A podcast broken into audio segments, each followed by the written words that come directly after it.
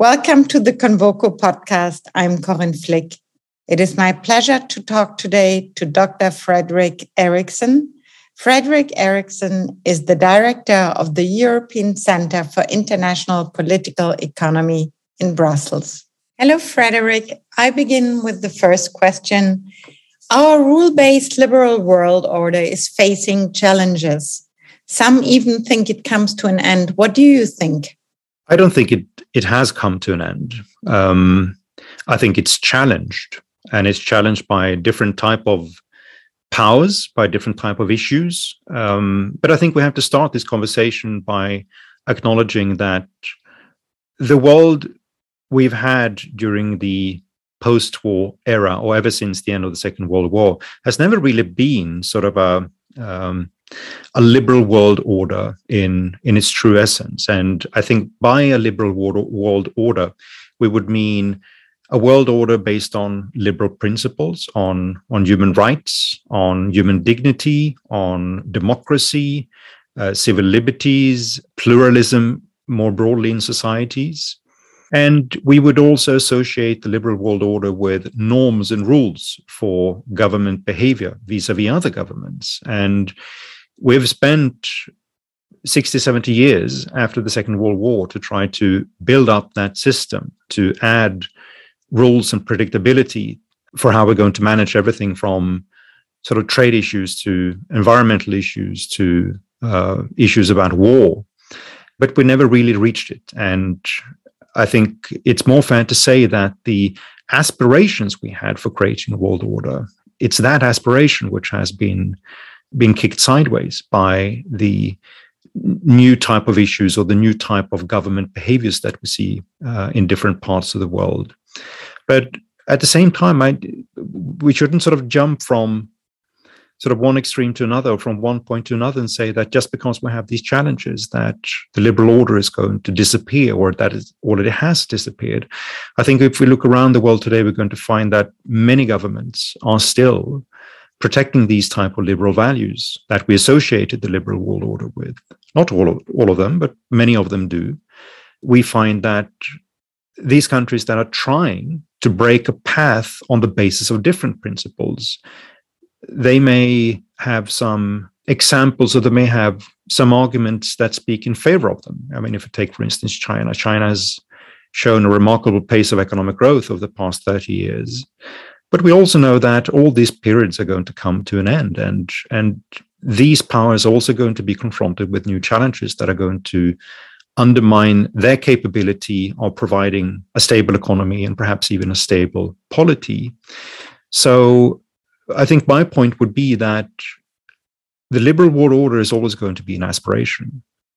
And it's important that we keep that flame and that we keep on pushing the case for liberal principles and for rules. But we're never going to reach a point where we can confidently say that now we have built this world order or now we have reached it. It's always going to be an aspiration. And, and there are enough governments and enough political leaders out there now making the case for this order for us to be sort of optimistic about our ability uh, to make sure that life 30, 50, 100 years from now will still be a very good life in the world for a lot of people. I agree. The aspiration for a liberal world order is the more precise definition. But is then the aspiration not really under pressure now? I think that's right. I think the aspiration is under pressure as well and it's under pressure from authoritarian regimes that have enough economic power to throw around in the world and to make other governments to listen. If you take a uh, Chinese government, for instance, I mean, it's it's a powerful government and it has the capacity to command influence in in a pretty large region around it. Other governments will have to listen if China makes a decision about security policy, environmental policy or economic policy. We also have countries like uh, Russia, authoritarian regimes that are on the decline and that are basically fighting against their own demise in the future. Um, and they are now sort of in a position where they need to accelerate different type of decisions they want to want to make about their own power and their own status vis-a-vis other relations because in the future they're going to be less powerful than they are right now and then we have challenges that come from from the inside of western democratic countries uh, that are also uh, challenging sort of the concept about liberal principles rules norms about government behavior. But i think even if we acknowledge all these type of challenges and all these types of threats, if you look around Europe, if you look around North America, uh, Oceania, if you look at Latin America, uh, a good part of Southeast Asia, we can still see that there is resonance for the argument that successful societies tend to be open societies. Successful societies tend to be uh, walking in a direction towards rights and voluntary participation by by citizens in, in in decisions about how governments are going to be run. They're open economies. Uh, it's not that the case of China, the case of Russia, or anything else has changed realities on the ground. If you want to make, if you want to be a successful society, a society that allows for most people to feel that they have a home there, that they can contribute to society, and that societies help them when they need help, these societies are going to look very similar to the societies that we've built in the Western world since the end of the World War. Is the war in Ukraine now changing things as well? They certainly could change a lot of things. I mean, right now, we don't know how this war is going to end. We don't know whether it's going to escalate far beyond the borders of Ukraine. So, right now, we are looking at a situation where I think we've seen two interesting developments. I mean, the first one is, of course, about Ukraine itself, and it's about nation building and the coming together of a country, and perhaps generating that spirit of of one nation that Ukraine has struggled with ever since its own independence from the Soviet Union in, in the early 1990s. The heroism, the war, the solidarity uh, inside the country. I mean, I think that's exactly the type of of experiences that help to build um, the foundations that are needed for a society to be able to hold together and perhaps to deal with the type of challenges that Ukraine has suffered from in the past with corruption, weak state institutions, failing trust between citizens, um, widespread suspicion that different ethnic groups within the country are out to gain an advantage over other ethnic groups. So it's in that sense, it may be to perhaps jump uh, a bit in, back in history and to look at sort of the founding of America. I, I watched a couple of weeks ago the Hamilton musical, and I remember this line from it, which is that how does a ragtag volunteer army in need of a shower somehow defeat a global superpower? And that experience is that we've seen several times in history with how nations come together at times of war. That may be the experience that Ukraine is going to do now, and that the example that Ukraine is going to show to the rest of the world is that you can combine nation building with liberalism. And that is a different proposition from the type of liberalism that we have seen growing over the past 40, 50 years in the Western world. So that may be an interesting development to look out for. It may offer some guiding experiences from for the Western world as well, as it struggles with finding a political balance domestically and internally, which allows for, on the one hand, openness, globalization, shared decision making over real global threats and challenges. So we have that on the one hand, and on the, on the other hand, they need to have something domestically that keeps them together, an experience that make them to accept the principle that whatever differences you have internally in society, you need to share that country with others and with people of different opinions. So we'll see. That may be one example for the future for liberalism as a consequence of this war. Another one, I think, is the initial convergence in the West about trying to make its own institutions stronger and to come together a little bit more than they've done in the past. So the process of divergence that we had seen, not just between America and Europe, but inside Europe as well, when it came to defining what type of external outside threats that um, European societies were confronted with. Now I think we have an example of that and one that binds together, you know, Portugal with Estonia, uh, Italy with Finland, perhaps we can go as far to say that this is the first time since the Second World War that we're beginning to see, or perhaps since the Cold War, that we're beginning to see the definition of a national security interest in Europe and, and one that is common across European countries. So that may be another consequence of the war as well, but it's still early days. Will Swedish and Finnish NATO membership strengthen the liberal world?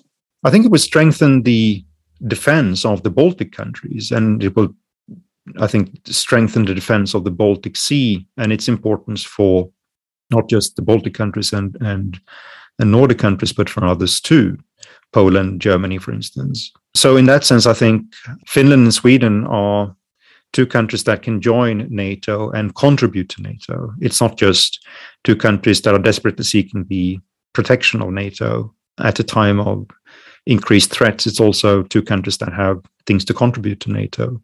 And I think the other part of it is it's a vote of confidence for NATO itself. The fact that you have countries aspiring to join NATO, it may, may be the case that they're not going to be allowed in, but you have two countries aspiring to join NATO. And I think that's, that in itself helps to protect sort of the relevance and the integrity of the NATO system itself. I mean, that system too has been under huge pressures over the past 15, 20 years. There's been attempts to try to revive it at different NATO summits over the over the past five, ten years.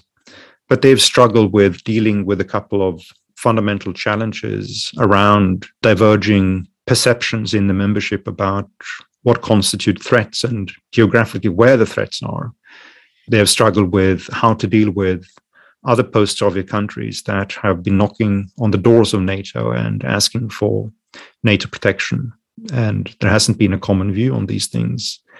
Um, I think, barring Turkey, I think most other NATO countries are happy to let Finland and Sweden in, and they may be able to to use that example in order to buffer up the capacity of NATO to to be more relevant than it's been in the in, in the past 15, 20 years.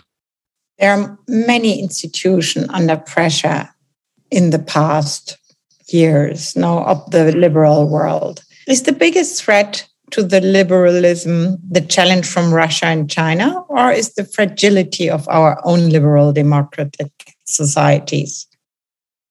I mean, I, think if if we talk about security threats and security challenges to the liberal world order, I think it's obviously come from the outside. Russia and the case of Russia right now being an obvious example to it, but developments in in in the Pacific region as well, I think, have demonstrated over the past ten years that there are growing, emerging problems. Most of them related to, of course, China, that most likely are going to become sharp problems, if not this decade, so perhaps next decade or the decade after that. The internal threats coming from Western societies, I think, is much more about it's, it's eroding its own confidence and its own capacity to believe in itself and to believe that the systems that we've created over the past 75 years are actually pretty robust systems that, you know, regardless the flaws of our societies, they tend to be pretty good societies we tend to be open, we tend to be helpful, we tend to be solidaric, we tend to be successful in terms of allowing for growth, for entrepreneurship, for innovation, for energy uh, to be channeled in our societies, and that and that's helpful. And over the long term, the institutions that we've created have proven themselves to be very robust institutions and institutions that are inclusive. They allow for citizens to participate uh, in political decision making and to be offered economic opportunity. And I think the, the problems that we're seeing is that we're growing uh, increasingly um, confused about whether should, we should believe in these institutions. And if, if the example that we've seen through history if it's a good enough example or if we think that we're now at a different type in, time in history when when we need to change our institutions in order to achieve other goals um, and so far i don't i don't think that side of the argument has won. I think i think it's still a pretty robust um, consensus in most Western countries that our institutions are good, rule of law, economic openness, um, political inclusiveness. Is world trade becoming a thing of the past? Are we moving towards split spheres of influence? I would say no to that question. I mean, first of all, uh, on, on, on the issue about a thing of the past, I think what we're seeing right now is a very split development of world trade. On the one hand, we see that an old form of world trade, which is trade in goods, is declining, but it has been declining ever since the global financial crises. And it's partly a consequence of the fact that there weren't that much extra opportunity to be gained from more trading goods. We had already professionalized supply chains, value chains in the world, especially with the rise of emerging economies, the process we had in the 1980s, 1990s, and the early noughties. I mean, that development was entirely about trying to professionalize the way we produce and the way we integrate different type of functions um, in our economies, and that's been remarkably successful. Now we have seen that there's been a decline in that trade, but it isn't worrying, I think. I mean, um, there are now issues around logistics, transports, regulations that come because of um, the pandemic or be- because of global food shortages right now. But I think the the strength of of open supply chains is still strong enough in order to avoid that government is going to change this type of trade fundamentally in a way that's going to have a huge knock-on effect on how much we trade with with each other. But there is also a new form of globalization, and it's a globalization of ideas, a globalization of knowledge, research, digital globalization, which have the effect of integrating workplaces and integrating labor much more than we've seen in the past. I mean, if you compare if you step into any global multinational today, whatever they sit in the world, and you find the type of patterns of collaborations they have cross border, it's remarkable and it's it's it's much more intense than it was 10 years ago. And on these scores, globalization is is growing extraordinarily fast. I mean, if you look at cross-border data exchanges, if you look at the flow of ideas, workplace integration across borders, its sort of globalization has, has received a huge boost with the past 10 years and especially now during the pandemic. And I think this is a type of globalization or type of trade which is incredibly difficult for government to stop. I mean, how are we going to stop people from sharing ideas over the email? Uh, it's one thing to put a tariff or a regulation on trading goods, but it's much more difficult to stop voluntary exchange of ideas and knowledge between people. So I, I'm I'm pretty optimistic that that sort of volumes of trade are going to and sort of globalization itself is going to remain pretty strong. But you may have a point uh, on the issue about regionalization of it, that different regions are going to retreat to much more intra regional trade than real global trade. And that would also be the natural thing if you look at shifting patterns of demand, that we're moving away from goods to more service consumption. Service consumption always tends to be more local. The more affluent you become, the more the higher share of your income you spend on services than on, on goods. So it would be natural for every country with a high degree of participation in the global economy to find that they're going to trade much more regionally and in the future than they've been doing in the past 20 years. It's very interesting. So we have at the same time two trends parallel, one going to global and one regional, and one doesn't disturb the other.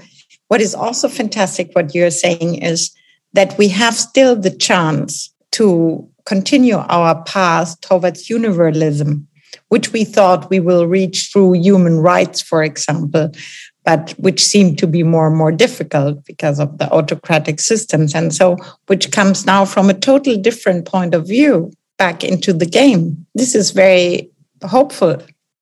I think so, yes. Populist parties across Europe have weakened the political center over the last years. But what could define today's political center? I mean, I, I think we've thought about the political center to be sort of somewhere between uh, the economic center left and the economic center right. So, a political compact around the balance between, on the one hand, free enterprise and the market economy, and on the other hand, the role of, of social regulation, labor protection, and the welfare state. I think what we're seeing right now is, is a stronger support for that political compact. We don't see anyone really putting up a challenge to that type of balance in societies. I mean, if you look at, I mean, center right parties in the past, they tended to be sort of in the spirit of Ronald Reagan and Margaret Thatcher to be very much against this system, against um, the type of social democracy that had been evolving sometimes under center right leadership after the end of the Second World War onwards. But I, I don't really see any broad challenge to that political compact anymore. I, I, I see sort of a growing consensus, which includes not just center left and the center right, but also includes the Greens. It includes populist parties on the right, where no one is challenging the sort of the the principle of regulation, the welfare state, and relatively open market economies with free enterprise and and sort of a broad broad degree of capitalism in societies. So I think we're still there. I think it's just that there are different type of value issues that have emerged and that are splitting up the old parties that existed on the center left and the center right. And these type of value issues tend to take people either to sort of a, a form of center left populism or a center right type of populism. But I would also I would caution how we use the word populism itself. I think there is a case you can make that there is a growing degree of illiberalism on both the left and the right, and they're going in different directions. I mean, an, an illiberalism uh, on the right, which is anti-establishmentarian, it's against pluralism in a broad sense. It's, it's sort of the belief that high degree of homogeneity is going to be successful for societies. On the left, we see sort of more of an apocalyptic type of a liberalism that the world is an existential threat and that everything is should be allowed in order to save us from that threat. You know, there are differences between countries, but more broadly speaking, for most European countries that have seen a sharp rise of anti liberal parties over the past 10 years. I think many of them are moving towards sort of a moderation of the passion of the argument on that side, and they're trying to find ways to find a compromise around some of these issues. What role does inequality play for populism and political polarization? I think, as a general rule of thumb, it plays a role, but it's not the dominant role. Then we can go from country to country and look at the type of populism that has emerged. On what side of the political spectrum does it emerge? Is it for from older people or from younger people? And we're going to find a different answer to that question where we could perhaps in some countries put a bit more emphasis on on economic inequality as one of the reasons for it. But generally speaking, I think the, the broad pattern from, from Western societies is that populism is predominantly driven by issues around migration and it's driven by issues of regional economic decline that we've had regions in inside countries that have not fared well over the past 40 50 years basically since the process of deindustrialization started in in the 1960s and they haven't been able to reverse that trend. And we've had a lot of people that have been growing up in these these in these societies with low degree of economic opportunity and sort of a path dependence in the sense that if your parents were unemployed, uneducated, sons and daughters tend to become become uneducated and unemployed. And I think this is what we've seen in many countries, in the Nordics, in continental Europe, in, in the UK, uh, to some extent in America as well. Also, social mobility is going down now. Do you see this also as an issue? I mean, I, I, think here we, we need to look. I mean, there are different experiences from different countries when it comes to social mobility. And if you take some of the countries that have shown an alarmingly strong reduction in social mobility, basically how you travel between different income groups during your uh, economic lifetime, whether you break with family traditions when it comes to education, Many of these issues have also been heavily influenced by volumes of migration. If you look, for instance, at some of the Nordic countries, for instance, which has been always performing extraordinarily well in terms of social mobility in the past, and you've seen reduction in mobility. It's mostly in migrant communities. And it's more an issue about problems with integration of, of migrants and creating good economic opportunities for them in their societies. But if you look at sort of the families with a native background, you still tend to see that social mobility grow for them. So it's a mixed picture in that sense, I'd say. What should we do to save our liberal world? What are concrete measures? I think, I mean, the the first and the perhaps most important thing is to is to fix problems, is to at least you try to reduce the air power for populists or for anyone else who is challenging uh, the world order. In domestic politics, I think this would include dealing with everything from internal security issues to integration to economic growth that provide for more economic opportunity for people and that we sort of find a way for people sort of to let go of this notion that nothing can be changed that societies have become so saturated that they are unable to change anymore. On the security front, I think it's it's about making sure that there is a strong enough military, strong enough integration between allies that we can confidently say that we we have a system where we can protect our people, where we can protect our societies and our institutions. And if we start from that policy, I think it's also going to be much easier to deal with with global issues issues where we need collaboration globally in order to solve problems. They tend to start from the fact that you have a domestic conviction that things need to be done and that you have a broad consensus around the best ways of dealing with them. And then you start to do it. I mean, the way we're going to fix climate change is never going to be through a global agreement or sort of a multilateral system where we have policies that are being forced from top down on countries. The solutions are going to come from the acknowledgement of, of different governments and countries that this is a fundamental problem. If we don't deal with it, we're going to get punished. And if we are not at the frontier of developing the new technologies, the new energy sources, we're going to suffer in economic competition 20, 30 years from now.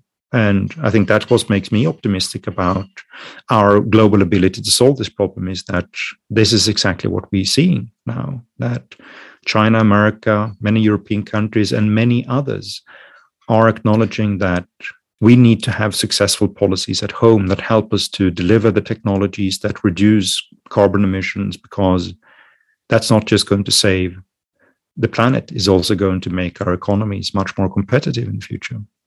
What will the world look like in five years' times? What do you think? Well, I think it's going to look pretty much like the one we have right now. Hopefully, the war in, in Ukraine will have ended. Hopefully, we're going to find that we have had another presidential election in the United States and we held our breath, but at the end of the day, the outcome was pretty good. Thank you, Fredrik. I'm glad that our world stays the same somehow. Thank you so much for this very engaging conversation. Thank you. Thank you very much for listening. All the best, Corinne Flick.